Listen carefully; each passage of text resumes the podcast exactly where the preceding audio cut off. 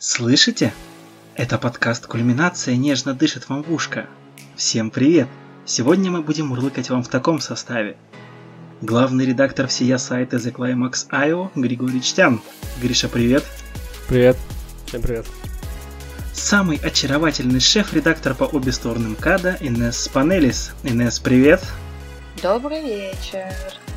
И никак не покину Омск я, Андрей Быков, автор рецензии сайта The и ведущий этого великого подкаста. Сегодня наш с вами разговор начнется с приземленных тем, а потом вознесется в небо, в бескрайний космос. А темы у нас такие.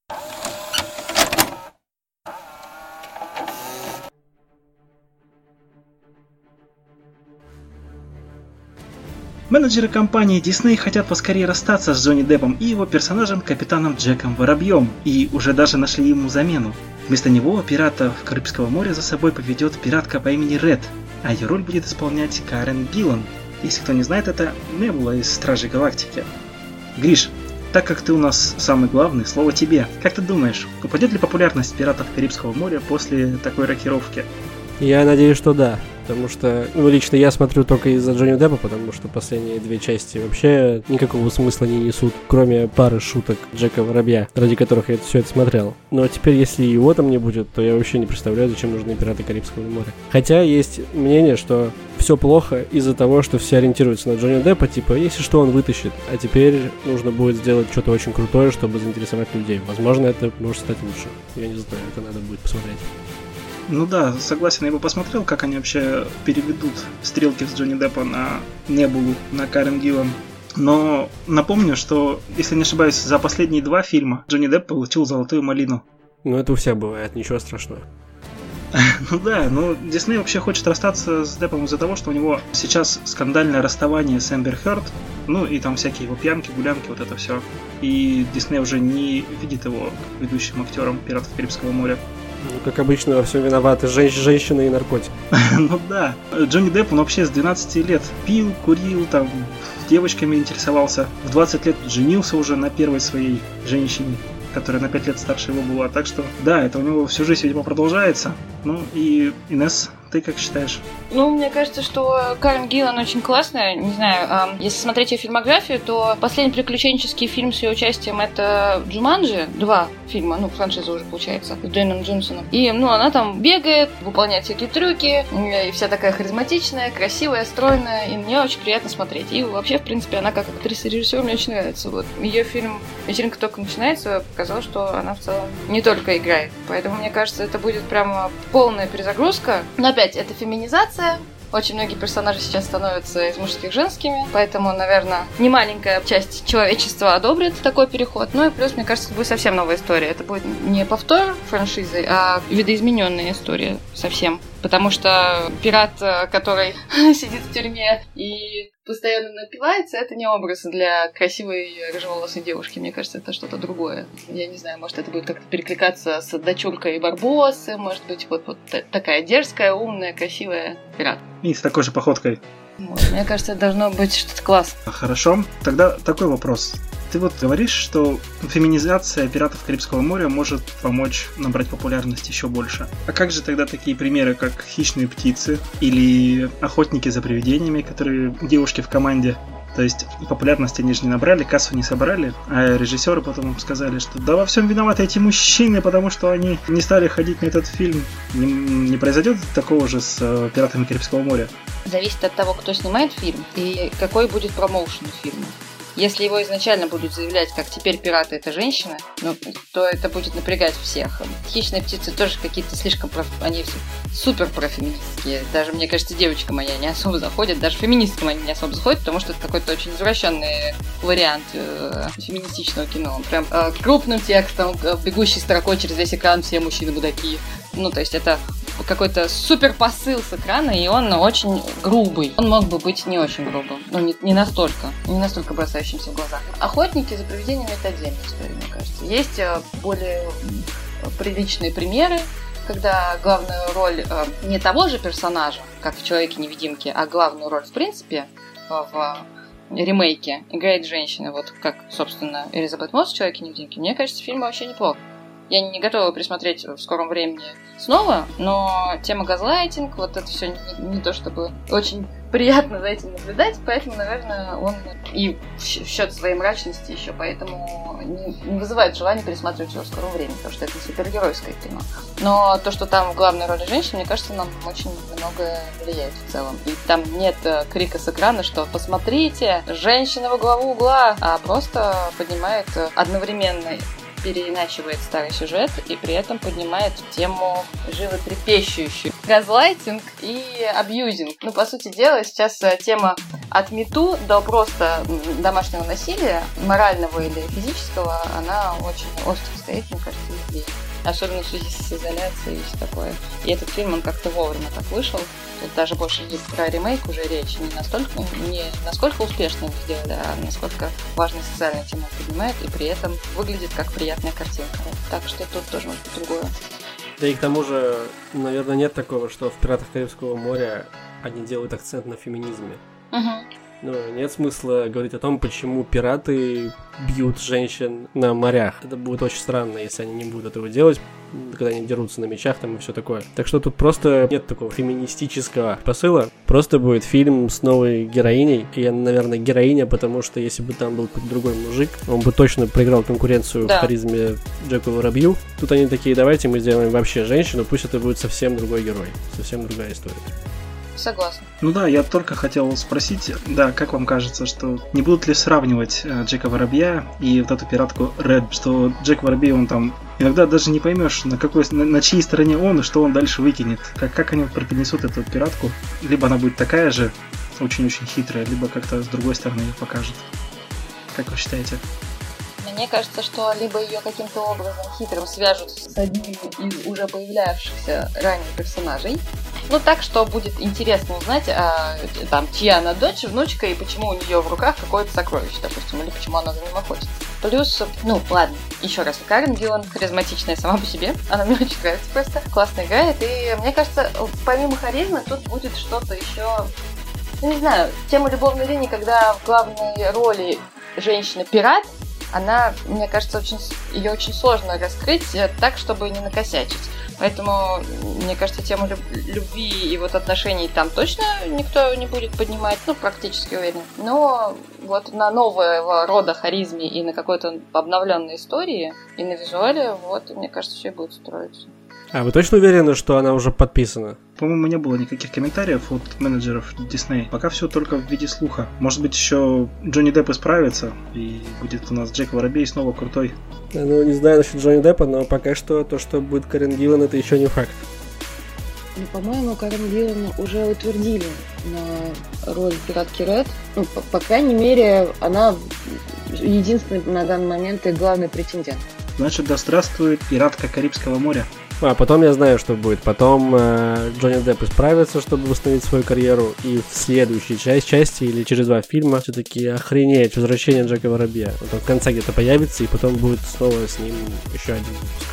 Вполне такое может быть, как это было с Барбосом, например, с Джеффри Рашем. М, Ну да. Ну вот, если вернуться, кстати, к теме любовной линии, мне кажется, переплюнуть Киру Найтли с Орландо Блумом, мне кажется, не получится больше ни у кого. Очень красиво они это в третьей части завершили, что... Ладно, не буду спойлерить, вдруг кто-то еще не смотрел. Ну, в общем, там очень красиво, очень красивая любовная линия, и мне кажется, уже не переплюнуть ее, да, и они не будут на этом останавливаться. Ну, либо очень круто было бы посмотреть на то, как э, такая пиратка-мужичка, да, пиратка Ред, и как ее там какой-нибудь одухотворенный нежный мужчина, как вот на странных берегах или где там было, где русалка и священник-то, у них тоже такая небольшая любовная линия была. Да, на странных берегах. Кстати, вот э, тоже еще один такой показатель. А вы помните вообще, что происходило в последних двух фильмах? Как он, мертвый не рассказывает сказок и на странных берегах? Вообще что-нибудь помните оттуда?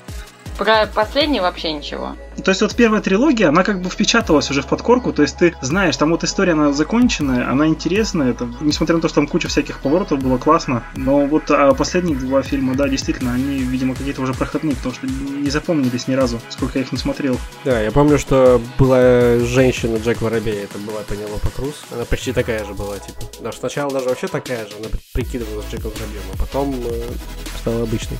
Крутые злодеи там были все-таки. Они, ну, задуманы были круто, но из-за того, что, видимо, здесь сюжета, они так и не раскрылись до конца.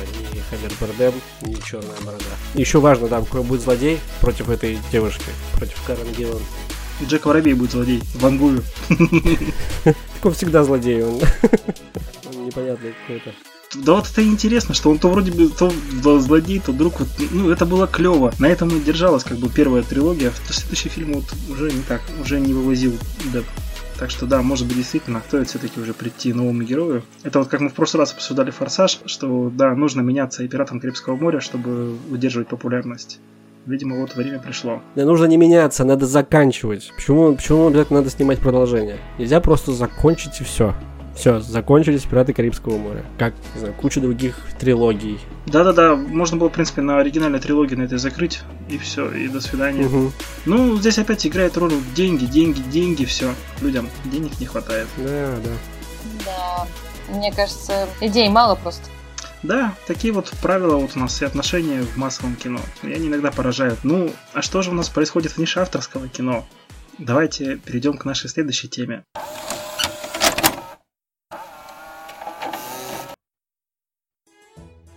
Онлайн-смотр фестивального кино пройдет на YouTube с 29 мая. На этом смотре будут представлены картины главных кинофестивалей планеты. Ну и немного просветит нас о фестивальном кино наш очаровательный шеф-редактор Инесс. Я на самом деле хотела сказать сначала, что я очень рада, мне кажется, попасть на фестиваль, один из старейших, например, там на Венецианский или на Канский, и просто иметь возможность смотреть фильмы, которые представляют эти кинофестивали, это очень круто.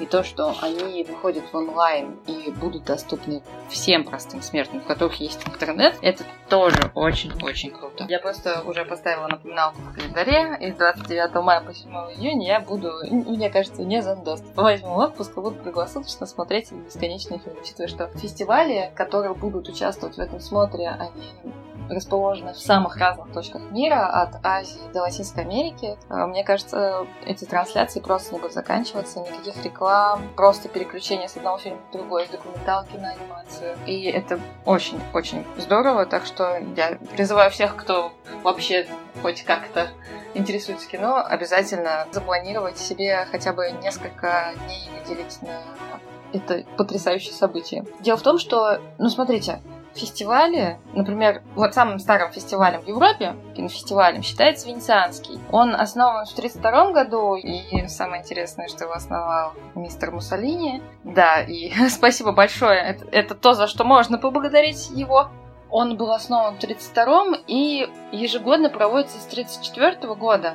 Венеция на острове, острове Лида. Ну, то есть это особенно, представьте себе, такое мероприятие, когда все приплывают там на гондолах, чтобы насладиться кино. Он проводится обычно в течение недели, и, по-моему, он почти ну, не, не беспрерывно, он проводился с 1934 года по, по сей день он проводится, но были перерывы в военное время, там 43-45 примерно, и еще, наверное, 73 77 что ли, 78 год такой был перерывчик. В отличие от Канского фестиваля, который по-моему, вообще не прервался ни разу с момента его первого проведения. Он задуман тоже в 30-е, но его начали проводить с 46-го, и сначала проводили, насколько я помню, осенью. И что интересно, во время, ну, то есть самым первым показом на самом первом Канском фестивале был документальный советский фильм э, «Берлин» про взятие Берлина, собственно, Юлия Райзмана. Это интересный факт. Ну, почти все европейские кинофестивали, они стартовали в 40-е, преимущественно в послевоенное время, и эта тема очень долго не отпускала фестивальное кино, поэтому подобного рода фильмы, как знаковые в этой теме, они выводились, наверное, на передний план. Кстати, вот есть вероятность, что в этом году Канны вообще не, не будут проведены. Впервые за историю Каннского фестиваля. И, скорее всего, фильмы в конкурсе и вне конкурса, которые они представят списком в июне, они разойдутся по другим фестивалям. Ну, это будет как коллаборация Каннского фестиваля и Венецианского, например. Обычно в это время проходит э, фестиваль в Сан-Себастьяне, он, кстати, помладше. Это фестиваль Доности в стране Басков. Он проводится с 53 года, тоже почти без перерыва. Но он поменьше. Он, по-моему, у нас четвертый по величине после Канского, Венецианского и Берлинского. Я не знаю, его, наверное, подвинут из-за того, что Венецианский проведется в сентябре. Канны вообще, скорее всего, не проведутся. Берлинале повезло. Берлинале прошел.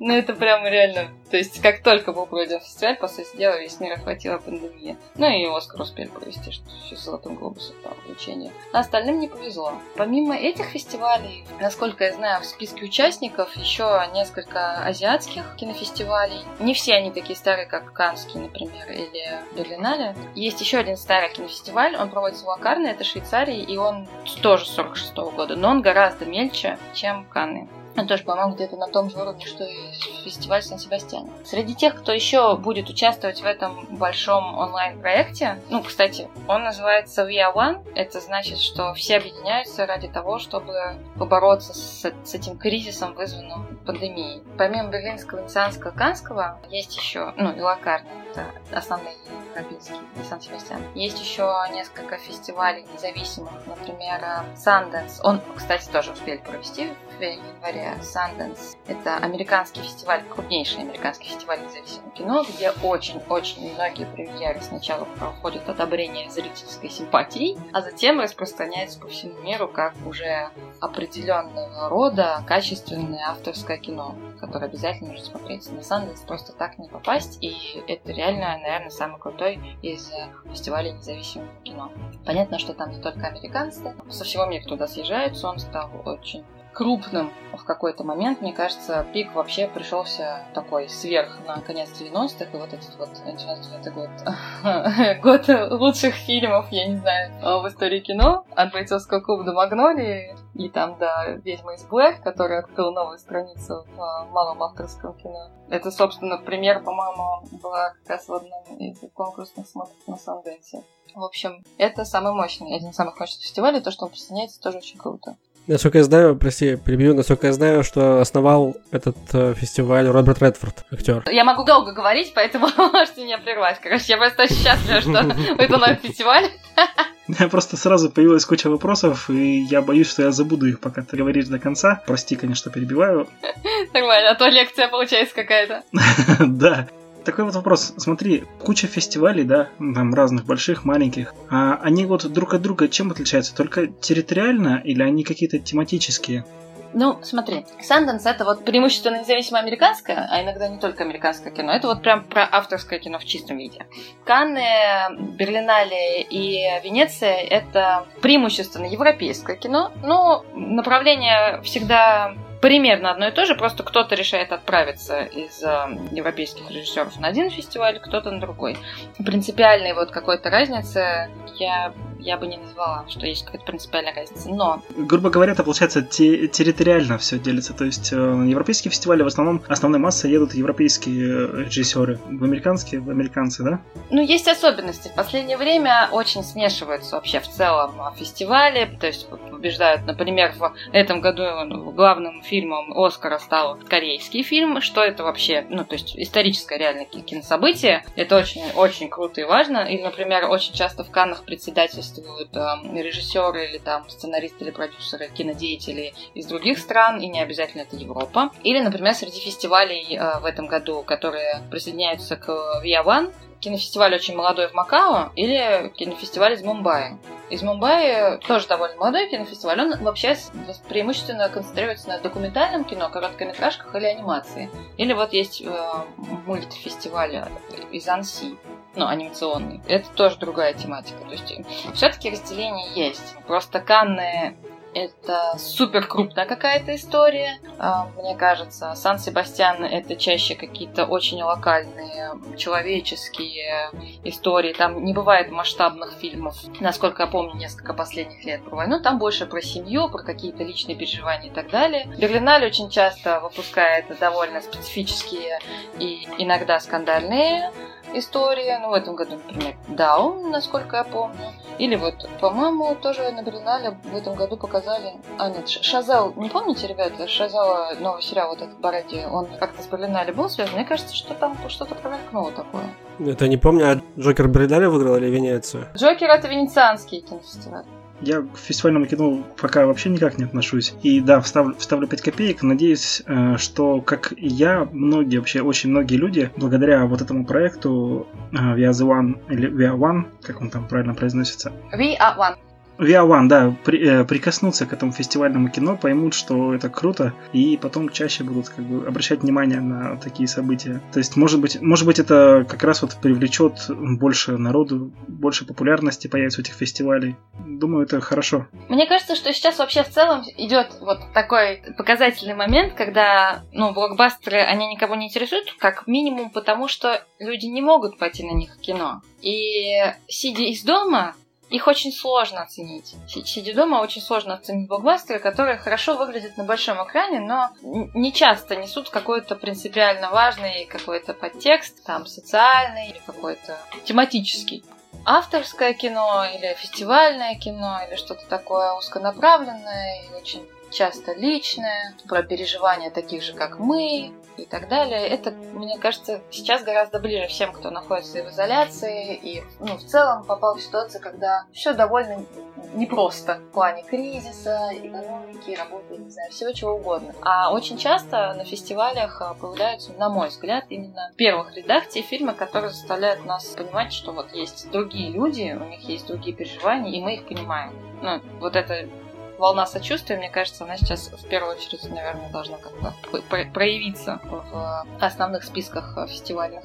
Согласен с тобой. И такой вот у меня еще вопрос. Ты можешь рассказать, как вообще построен типичный фестиваль? То есть вот э, как туда попадают фильмы, как они оцениваются?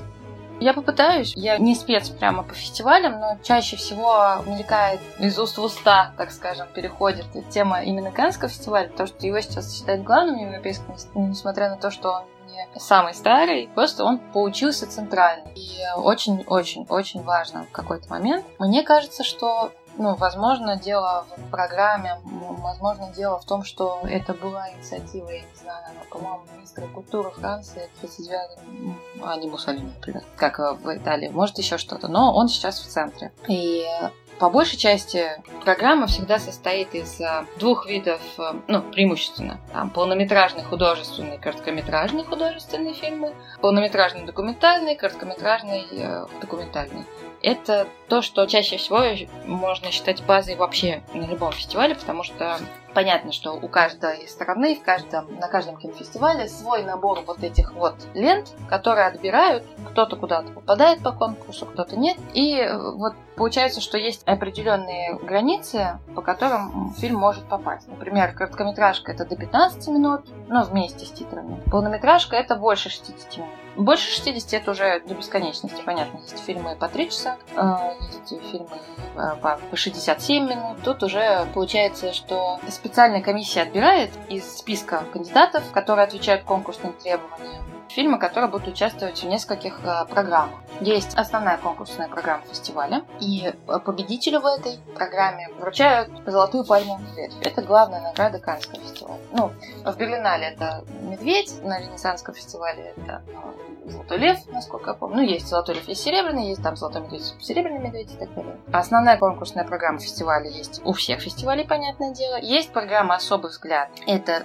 точно что отличает Канны, я не уверена, что у всех фестивалей есть особый взгляд. Чаще всего это что-то, где, например, может э, получить приз кто-то вроде Кантемира Балагова. Ну, то есть, как, например, вот его фильмы получали именно в программе особого взгляда приз. Когда крупные такие уже монстры европейского кино получают золотую пальмовую ветвь, э, молодые гении, как Кантемир Балагов, получают приз особый взгляд в своей программе, в своей, своей секции. Плюс есть еще программа короткометражных картин. Я не уверена, что в Каннах они разделяются на документальные и недокументальные, но короткометражка всегда отдельно. И есть еще отдельная программа, но это для Франции вообще принципиальная специфическая вещь, программа студенческих картин. Не могу точно сказать, какой там приз, возможно, это просто вариант отбора студенческих картин для того, чтобы как-то заколабиться потом молодым людям с, может быть, студиями или продюсерами и так далее. Ну и понятно, что есть на каждом фестивале продажа фильмов в разные страны, выкуп э, прав на прокат.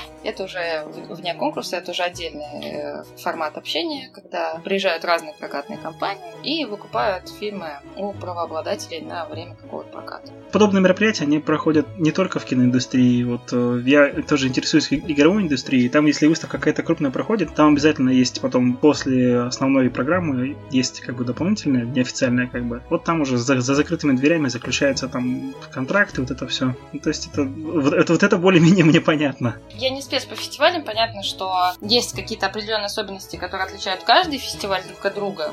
Понятно, что они бы не существовали в таком количестве, если бы они не отличались друг от друга. Но то, что я могла сказать, я рассказала. А, собирается какое-то специальное жюри, которое оценивает эти фильмы. Вот, вот ты говорила, что на американском фестивале там сначала зрители отсматривают, потом уже, уже на самом фестивале какое-то жюри. То есть, я как понимаю, э, собираются какие-то режиссеры, какие-то известные люди, да, они отсматривают, оценивают, и уже на основе их оценки выдаются какие-то награды, премии. Ну, смотри, История, например, Sundance в том, что там, я так понимаю, вообще, в принципе, единственный главный приз – это приз зрительских симпатий.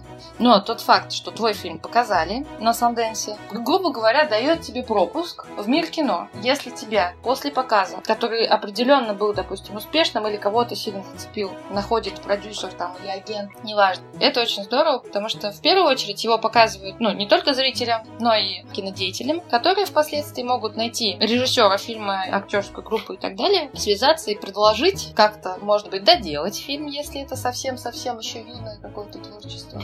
Либо связываются представители, например, какой-нибудь э, кинокомпании. Крупный, не крупный, мне кажется, A24, A24, если что, ну вот, Ария Астера нам показала и все такое. И 24, они, мне кажется, находят основные свои находки, крутые находят находки, прошу прощения за тавтологию, но нереально открывают сокровища именно на Санденсе вот от каких-то вот подобных а, ведьм из Блэк историй до подобных, а, например, реинкарнаций или там Эггерса вещи. Ну, то есть Санденс это в первую очередь для людей, людей, которые могут друг друга найти и которые могут внутри индустрии кино, или для зрителей, которые пом- помогут оценить, какой фильм лучше. Но это именно смотр больше, это даже не конкурс. Есть приз зрительских симпатий и все. В Каннах немного по-другому. Понятно, что там есть приз там, за сценарий, за какие-то другие вещи еще. То есть есть и золотая пальмовая ветвь, а есть еще несколько разных призов за там, лучшую женскую роль и так далее. Санденс не такой. Это реально про независимость. Например, Роберт Родригес вышел из Санденса, грубо говоря, своим музыкантом, он его там показал, и там его нашли и купили права на прокат. Очень-очень многие, мне кажется, фильмы так вышли. Из тех, что мы считаем сейчас шедеврами. Да-да-да. Ну да, слушай, а ты на каких-то вот крупных фестивалях НС э, сама была? Можешь там рассказать, поделиться впечатлениями, как это вообще происходит? Круто, не круто, там какие эмоции, что вообще, как? К сожалению, нет. Я, мой, мой максимум в плане фестивалей это, например, какие-нибудь фестивали ну, по странам Cool Connections, например, или Cool Connections устраивали Wild Nights, на фестиваль хорроров первый пока что, а вот в Москве в прошлом году. А летом сидишь э, ночью в кинотеатре открытом гаража и смотришь э, хорроры разные, новые преимущественно. Там, собственно, показывали, например, «Старушку». Вот недавно, по-моему, на стримингах появился трейлер двух э, женщин-режиссеров, по-моему. А, по-моему, из Австрии. А, они снимают в Америке, но сами они австрийки. Кайли Рио с Райли Кио, звездой со звездой э, недавнего фильма фон Триера «Дом, который построил Джек». Он про семейные вопросы, про замкнутые пространства и про то, как потихонечку можно съехать с ума на пустом месте. Или не съехать, неизвестно. И нужны ли для этого триггеры извне. А, в общем, «Старушку», например, показывали в прошлом году летом, и ее нигде невозможно было посмотреть, кроме вот этого фестиваля один раз. И очень круто было, в принципе, иметь возможность посмотреть то, что ты еще нигде не увидишь пока что. Ни на стримингах, ни на каких-то пиратских сайтах, ни, ни в торрентах не найдешь. Я даже помню, а, был комментарий под моей рецензией в Кинопоиске, где ты видел этот фильм? Э, на фестиваль. Это было круто. Ну, а, и вот очень здорово, в принципе, то, что делает Cool Connections. В плане, э, у них есть ежегодный э, фестиваль японского кино, например. 6, 7, 8, наверное, уже лет. Цифра фестиваля венгерского кино. Он идет обычно в апреле-марте всего неделю, но там есть очень крутые какие-то фильмы, которые позволяют узнать специфику кино конкретной страны. И так как у нас в Венгрии иногда история перекликается, ну, еще в 20 веке, иногда эти фильмы, они они поднимают темы прошлого и узнаешь о видении с другой стороны той же истории. И это тоже очень круто. Ну вот, это весь мой опыт в плане фестивалей. Ну да, это очень круто, дорогие друзья. Обязательно. Прям вот э, рекомендуем вам всей командой. Прям посмотрите с 29 мая по 7 июня, да, Инесс? По 7 июня, да, все верно, все верно. Да, по 7 июня будет происходить на YouTube. Обязательно заходите, смотрите, приобщайтесь и одухотворяйтесь. Обязательно. Берите отпуск. Да, берите отпуск и смотрите кино. А мы же переходим к нашей следующей теме.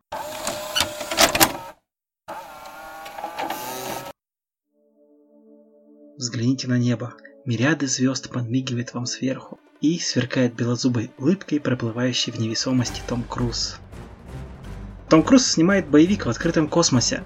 Насколько сейчас известно, фильм не относится к франшизе «Миссия невыполнима». Ну и также известно, что в съемках примет участие НАСА, американское космическое агентство, если кто-то вдруг не знает. Как вы думаете, что это будет? Гриш, давай.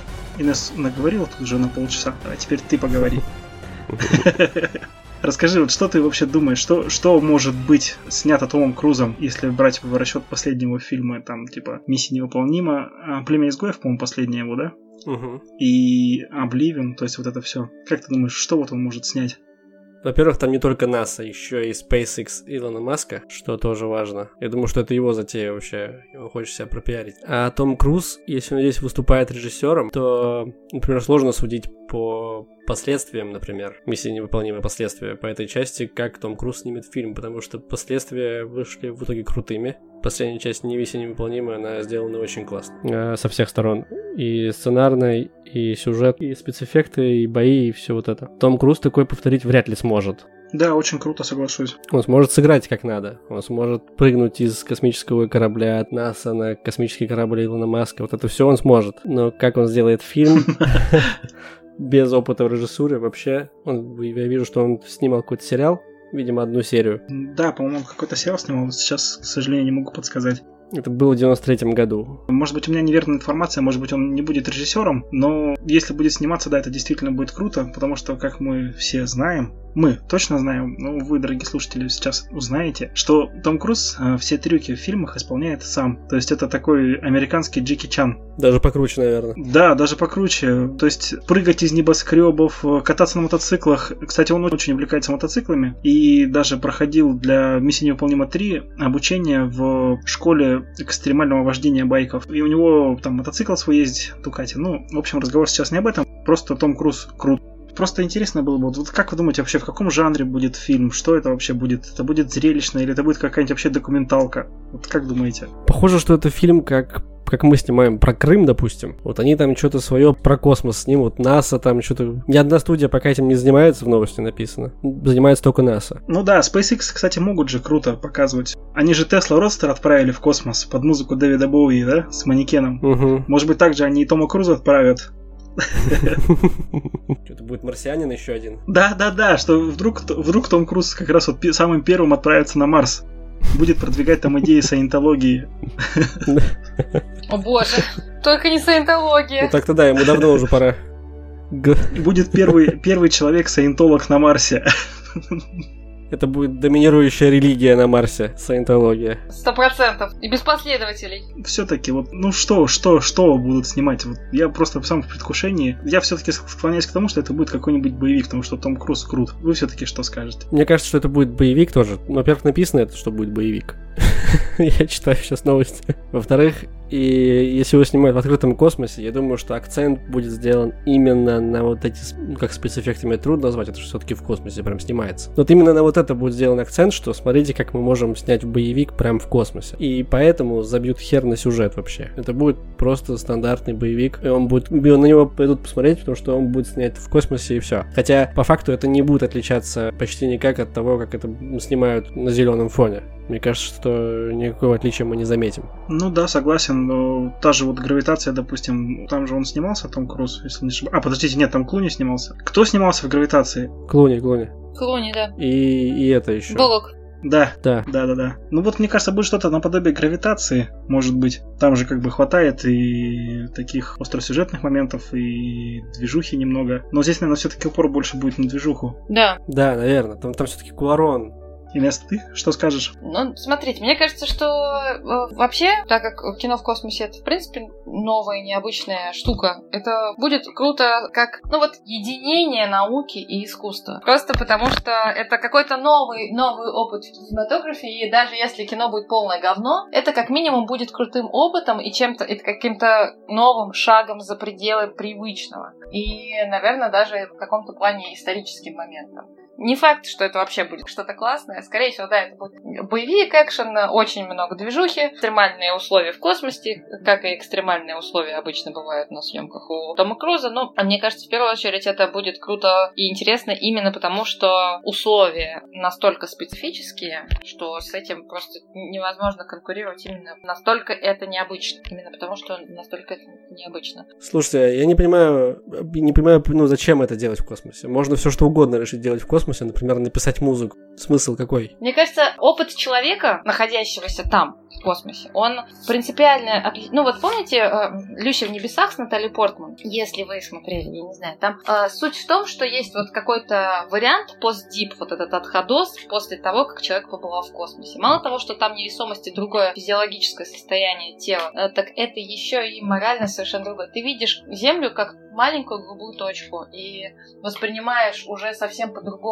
мир, себя в этом мире, себя вне этого мира, потому что ты оттуда улетел. И есть э, истории проблем психологических у вернувшихся из космоса. И эти истории говорят о том, что человек не может просто взять и вернуться, пережив этот опыт как что-то обычное. И именно поэтому, возможно, в космосе все выглядит и ощущается иначе. И музыка, я не знаю, и написанный там сценарий, или там вот какие-то вот эти ощущения, когда не космонавт НАСА, а просто человек, даже просто актер, он все-таки еще не космонавт, отправляется туда, это совсем какой-то супер специфический опыт, который можно потом использовать для кино или для себя, или для каких-то, в принципе, использовать этот опыт как что-то совершенно чрезвычайное, необычное и дающее возможности пересмотреть э, очень многие обычные мировоззренческие вещи. То есть я правильно понимаю, что это больше важно для тех, кто там снимается и там это будет делать, чем для зрителя? Потому что зритель этот опыт не сможет пережить. Скорее, да. Мне кажется, что это коллаборация Тома Круза, который уже многое видал и теперь хочет повидать еще больше, что-то вне вообще. Ну, то есть, как понятно, что трюки его уже не впечатляют, Земля не впечатляет. Илона Маска, который исследует пространство вокруг себя просто как э, бесконечно любопытный человек, как настоящий ученый-исследователь, который не может остановиться, ему нужно знать больше.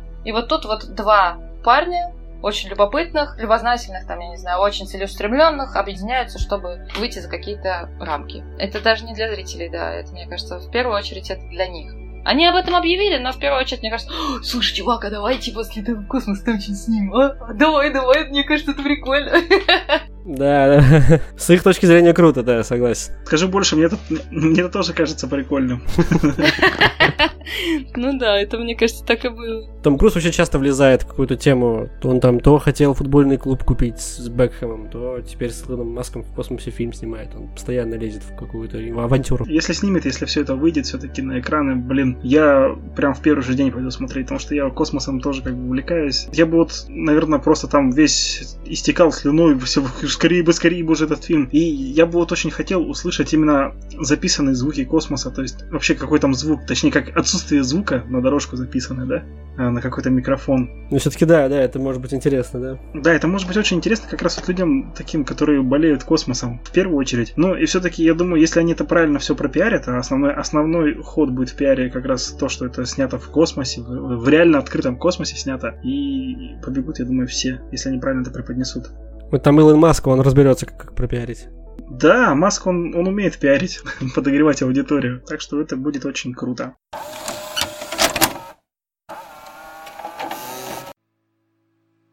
Ну, что ж, пора нам возвращаться с небес на землю и посоветовать нашим слушателям фильмы. И, опять же, слово я передаю нашей очаровательной Инесс. Мне кажется, я сейчас не в состоянии советовать фильмы, потому что на карантине, на изоляции довольно сложно заставить себя сосредоточиться на чем-то на там пару часов. В принципе, рассредотачиваешься, потому что ты в одном и том же пространстве. Ну, в общем, это непросто смотреть нормальное, взрослое, серьезное кино. Э, Поэтому, не знаю, в, мо- в моем случае это была вся история Мидзаки, вот все, все полнометражки, которые Мидзаки делал, я уже отсмотрела до «Ходячего замка». Вот, не знаю, мне кажется, что э, это очень-очень добрые, человеколюбивые аниме о том, как, в принципе, взаимодействовать с окружающим миром, иногда с природой, иногда с людьми, с собой. И их можно смотреть одному, можно смотреть с друзьями, с парой, с семьей. Они всегда чему-то научат. Их можно бесконечно, мне кажется, пересматривать. У меня любимый «Унесенный призрак» он супер волшебный и очень-очень сильно возвращает как будто в детство, и при этом учит очень многим вещам, потому что это про, я не знаю, про трудолюбие, усердие, про понимание, принятие и честность. Это то, что я советую тем, кто э, просто уже устал от серьезных фильмов или еще от каких-то таких вещей, потому что фильм, фильм, фильмы все можем найти через рекомендации какие посмотреть. А вот человеколюбивые аниме Мидзаки это что это отдельный жанр, это не просто аниме. Есть аниме, а есть Мидзаки. Вот, на мой взгляд, это так. И я бы еще посоветовала какие-то очень простые, легкие, наверное, классные сериалы, типа ну, смешные, по крайней мере, типа Авеню 5 с Хилори, где он перескакивает с одного акцента на другой. А, люди застряли в космосе, обычный круизный лайнер. Такой, ну, обычный, понимаете, да, все же каждый год летают на лайнере в космос. А, круизный э, космический лайнер случайно из-за перепада с э, какой-то гравитационной настройки сбился с курса. И неизвестно, сколько люди пробудут в космосе на самом деле. И вот начинается серьезная такая продуманная сатира на все слои общества, на все человеческие пороки, косяки. Полчаса серия, 9 серий в сезоне, смешной фиори, смешные люди, э, быстро, легко смотрится и не запариваешь, потому что это вне земли, это не про эпидемии, это не триллер, не боевик, там не драма, и не надо особо заморачиваться, и, и это не особо напрягает.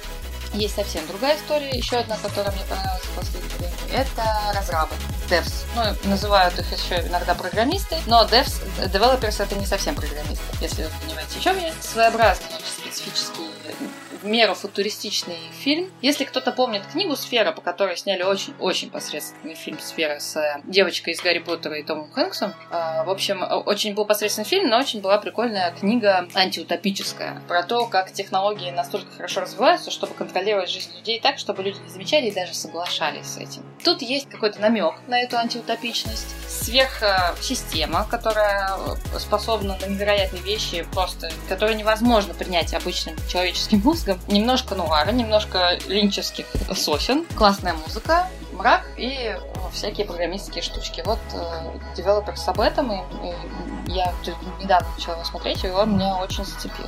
Если вам не нравится что-то легкое, веселое и забавное, то лучше тогда переключиться на подобное. Полу, не знаю, туристическая, антиутопическая драма. Сложно сказать, потому что я вот еще в процессе, но мне нравится. А разрабы на какой платформе можно посмотреть?